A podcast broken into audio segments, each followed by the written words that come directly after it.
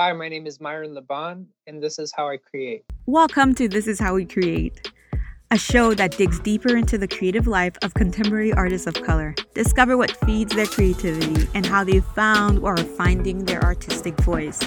Through these intimate and candid conversations, you'll gain insights into the lives of creative professionals of color that are hard to find anywhere else. Welcome back to This Is How We Create. My name is Martine Severin, your host. We have Chicago based artist Myron Laban in the guest chair. As a self described multi hyphenate artist, Myron dabbles in painting, in creating music, and in his full time job as a pharmacist. Myron has one of the best bios I've come across, which I'll read to you just now. Myron is a young man, goofy is understated, pyramids and Sahara skinned, finger pricks, syringes, and vials full of insulin, CTA writer, art maker, converse con strangers with a smile, makes paint flow like canoes down rivers, Cheerios for breakfast, push ups for dinner, pill counting, neon green New Balances, baby blue scrubs. And as a trained pharmacist, he says, Ask Me About Your Drugs. My conversation with Myron Laban focuses on how to create a positive mindset and how to use that mindset to do good work, to be a good person, and to use art as a way of healing others. Enjoy the show. Hi, Myron. Welcome to the show. Hello. Thank you so much for having me. Myron, as we start, I'd love to just bring up a little something I noticed in my research about you. Is it true that you received your doctor in pharmacy? Yeah. so I'm a pharmacist by day and the artist by day. like I work at Walgreens right now and I, I float around to different pharmacies. So probably given over a thousand COVID shots in the past two years. oh, that is another discussion to be had. But it's yeah. funny. I think a yeah. lot of people have their day job and then they also have their other day job. mm-hmm. Yeah, I, I saw you interviewed Nolis actually. Yes. Did um, you go to um, school with him? Nolis kind no, no, but we kind of have somewhat similar paths because he went to pharmacy school. He worked as a pharmacist for a bit, and then he, I think he just started pursuing photography full time. So it's kind of when I met him, I was in school and I saw him. I was like, wow, we're kind of doing similar things, you know. So and and I think that's uh that's important because I don't think you have to live inside of a box. I think people put you in boxes and you can be more than one thing. Like I could be a cook, I could be an author, I could be an artist, I could be a doctor, all at the mm. same time. Yeah, we're never quite one thing. Hi there. I thought I would jump in to let you know that Nolis Anderson was featured on episode 3. So if you want to hear more, to get more context, check out that episode. So I'd love to know at what point you realized that you were creative. I've always known I've been a creative. Like I've been I've been making art my whole life. I remember first grade all the way up until high school, whenever I'd make a really nice drawing, I would put it under my bed. Like I was constantly drawing pictures. And I remember like in middle school, I'd go on this site called Deviant Art and I'd just look at all this art and I'd draw superheroes and I'd post my art. And looking back at it, it was not that great compared to what I'm doing now, but I've always been about making art. It's just something that's a part of me. I, I think that sometimes it is really tough to bring together our vision for what we want to create yeah. versus you know what we, it is that we are creating in terms of the work that you do as a creative you don't only do you're not only a muralist which is what i think most people know you for but you also create music but I'd love for us to dig a bit into that side of your work in terms of doing public art.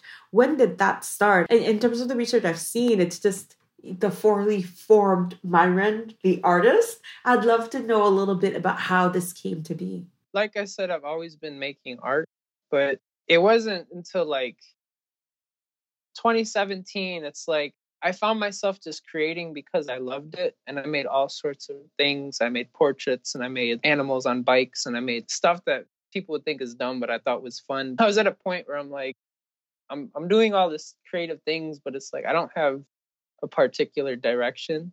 And around that same time, I was I was uh, making a tattoo design for myself, and it was the uplift figure. And the uplift figure was just going to serve as a reminder to me to keep on moving forward, you know, when things are hard.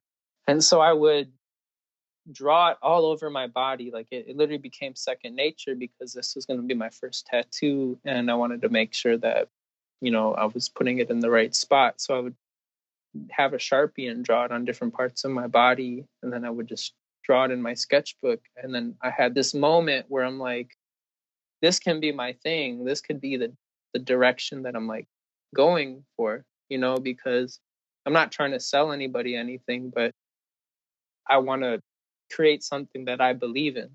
And because I had believed in it and I live by this this whole idea, I'm like, this is the direction I'm going to take. And so I started painting a lot of pictures. I uh, I started making hoodies and and eventually I was like, how can I how can I really be seen? And I realized that street art is the best way to be seen. And I would take the blue line every day to go to UIC at the time. And I, I'd always look at the buildings and the art. That audience is far greater than an art gallery. Thousands of people see that these buildings every day. And I'm like, I need to exist there. And so I started finding places and finding the owners and asking them permission. And then I started making big murals and I borrowed my friend's ladder and I bought some cheap paint from Menards or Home Depot and we just started pulling up and painting these pictures. That became what I'm doing today, you know, just making a bunch of murals all over the city and in different parts of the world. I've, I've made a mural in France, in Barcelona, California, uh, Miami, Colorado. It's, it's cool because you leave a part of yourself wherever you go. Here's a question I have for you because I I admit that although I admire muralists in their work and in whatever city I go to, that's the thing that I look for. I look for street art. Did you know how to draw to start off with? And you know, how did this skill develop? I've been drawing and painting for a while. I would say middle school to high school is where I really started learning to hone my craft. And then in college, I, I ended up taking a, a few art classes at UIC, like some intro art classes to fit in to my courses. So I've always been like pretty good at painting and drawing. And so a mural is just a really big painting. However, I, I simplify it a bit because because it's so big, you can't be working on every grass blade like you can for a painting because it's going to take you forever. So you learn to to simplify things and blocking colors and and not be super particular for certain things. And that's how I started approaching my murals. Just into interest of time and and a lot of these murals I was initially doing, I just did them for free, you know. And it's funny because the the stuff I cared about most, I was always doing with my own money. Like I have a mural in the West Side on California and Polk, and it's a, a little black girl with a pencil in her hand, thinking out loud. I spent so much time working on that mural. It's still up till this day, and I'm super proud of it. But you know, I just, like I said, I just see spaces, and if I want to paint them, I'll I'll paint them. And where where do your ideas come from for these murals? Is it that do you pick an idea so that it's in accordance to a neighborhood or do you just paint, you know, whatever idea that it is that you have that you want to express? I think both, right? I think uplift, if I put uplift, I don't mind putting it anywhere because I think it it is it relates to everyone who sees it. I think it's a universal idea but at the same time i do want the artwork i put to be representative of the neighborhood that it's in so like i was in the west side and that neighborhood was pretty much all black you know, and so I think it's important for a little girl walking down the street to see herself versus anybody else. You know, that's that's very important. And like the "You Deserve to Be Happy" murals, I'll I'll put those everywhere. You know, because everyone needs to read that. That's a perfect segue to that specific mural. You deserve to be happy because mm-hmm. in the one thing that you are known for whether it is that you are creating a mural. I remember there's this mural you created at Rush Hospital, was it? Yeah. To, you know, whatever it is that you are doing, it's always in such a positive way. Can you talk a little bit about that positivity and how you came to develop such a positive outlook both towards life as well as applying that positive outlook in your work? I think uh, it's who I am you know, I've always been this bright, light-hearted person, and it doesn't mean I haven't been through my own struggles and my own darkness, but I will always be more optimistic than anything, and it's just who I am and how I live my life. Because you know, every day is a new opportunity. I have a tattoo. It says, uh, "Every day is worthy of your best try." I think it's something you need in order to keep going. Like you need to be positive. You need to have hope. You need to know that things will be better because they do they do get better and i think a lot of times it's also subjective and it's all about perspective and how you see things and when i make art the art is supposed to be i guess healing. You know it's for someone who's experiencing darkness to see that light. Like that's really what it's about. It's because you why why would anyone want to see the darkness if they're already experiencing that? So it's it's more so it's intended for the opposite side. That's so powerful and so yeah. true. I think I, I loved what you said about positivity i find that myself at least over the last few years and i don't know if it has anything to do with the pandemic but i do find that i can't stomach or digest much negativity there's this project i am working on I realized that much of it was stemmed from my frustration with the world. And then it violated in every instance what my personal professional goals are in terms of what I want to show in my work. And I had to kind of really rethink it and come back to that project with a different point of view that is the positivity because I think that you could either be a beacon of light or you could just, you know, keep supporting the darkness. So I, I really appreciate yeah your point of view because like not no one gets not a lot of people get that though not a lot of people have someone to tell them that they deserve to be happy just for example you know so like how can i like bring that into the world? Public art is great because i don't even got to be there. The art is there. That's the nice thing about art like i don't have to physically be there to talk to someone. I could talk to someone through mm-hmm. a painting one of the things I also noticed about you is that you've gotten quite a bit of press over the last few years. Can you tell me? Yeah, we can. That. I oh, you've gotten press all over the place. How's that come about? One of those murals, I got a lot of a lot of. I got CBS, PBS, then Walgreens found out. Walgreens hit me up because I was working for them, and they're like, "Yo, we saw you on CBS. We want to highlight you." And then UIC's like, yo, we we saw you on TV. It's like kind of like a ripple effect, you know, when you're doing good things and and you're getting noted for it, other people might see it, and then they might want to highlight that too. And then I think you just develop relationships with people, and they're they they kind of pitch you ideas, or sometimes you ask.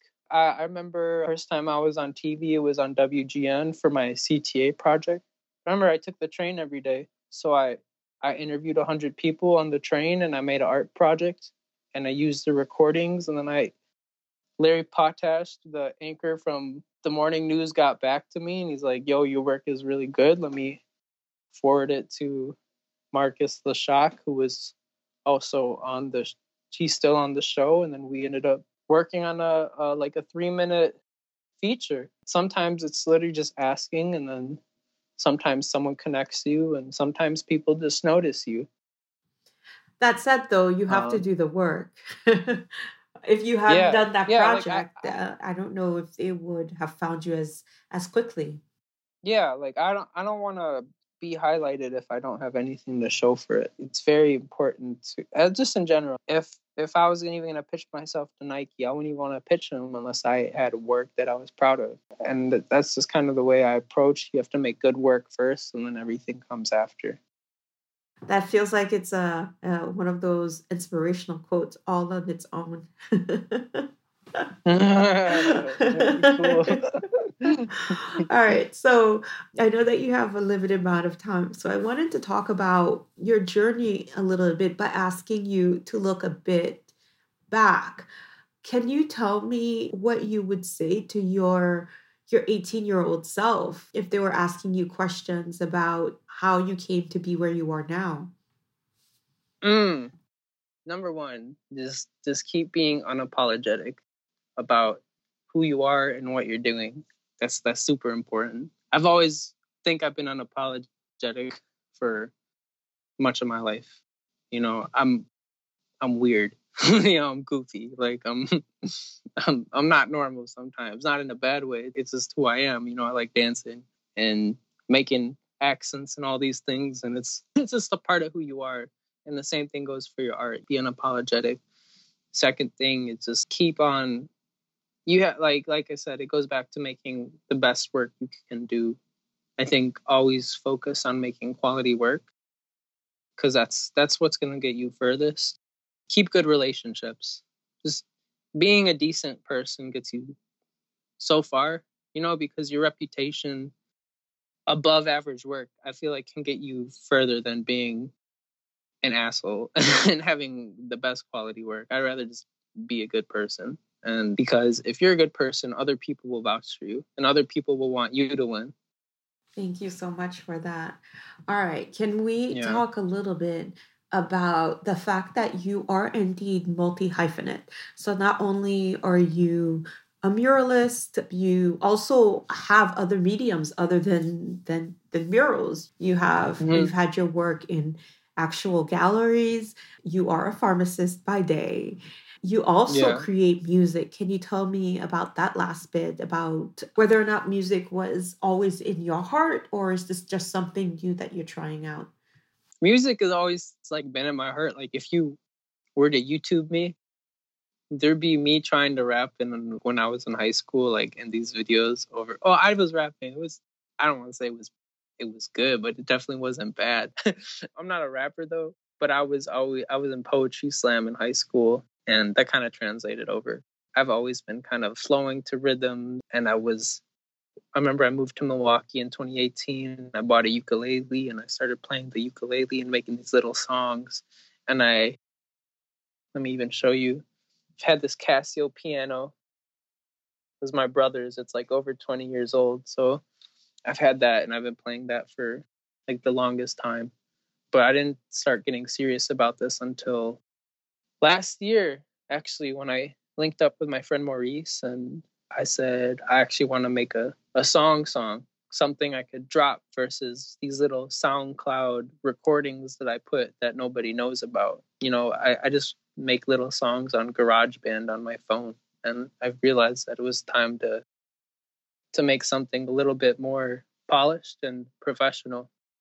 And now, and we dropped the, the our first song, Lover Boy, it's doing pretty good. We want it to be part of a, a larger project. It's going to be probably five or six songs. I believe in it. Maurice is a genius. I think we're both proud of what we're making. I'm going to pursue it because I don't feel like you got to be put in a box. You can just do what you want, do a good job at it. Just last question for you before you go. My automatic thought is how did you where did it come from that you embrace being a multi hyphenate? Where where exactly did that come from? You you you have the ease in which you can inhabit multi worlds and still be yourself in every single one of them. I just I love it. I love everything. I love cooking. I love the outdoors. I like playing music. I like that's how I've always been. I've always had so many interests it's just like me trying to find the time to do all of it. and that's what I do. I kind of like compartmentalize different times in my life to do different things that I want to do. Today, I'm spending making music. Tomorrow, I'm going to paint. There's no rush. There's no rush to do any of it. Because I think maybe because I'm working a day job, I don't feel pressed to do anything in particular. I kind of do it on my own terms. And so it allows me to pursue different things and be comfortable with it and, and not be stressed about what I'm doing and worry about is this going to be lucrative for me? Because I don't care about if it's lucrative. I just, I'm just expressing myself. It's all a form of expression. That is a beautiful note to end on. Thank yeah. you so much, Myron. Thank you for joining me. I really appreciate the work that you do. I I've seen your work all, walking throughout Logan Square and even heading over to Pilsen where I have some classes you don't understand how happy I am to actually meet you. This is such a big deal for me. Oh. oh, wow. I'm, I should have said that I'm in the honored. beginning. I'm sorry. I should have said that. oh, don't even worry. I appreciate that a million. That's so nice of you. And I'm I'm pretty honored that you would have oh, me on the podcast. Thank you so much.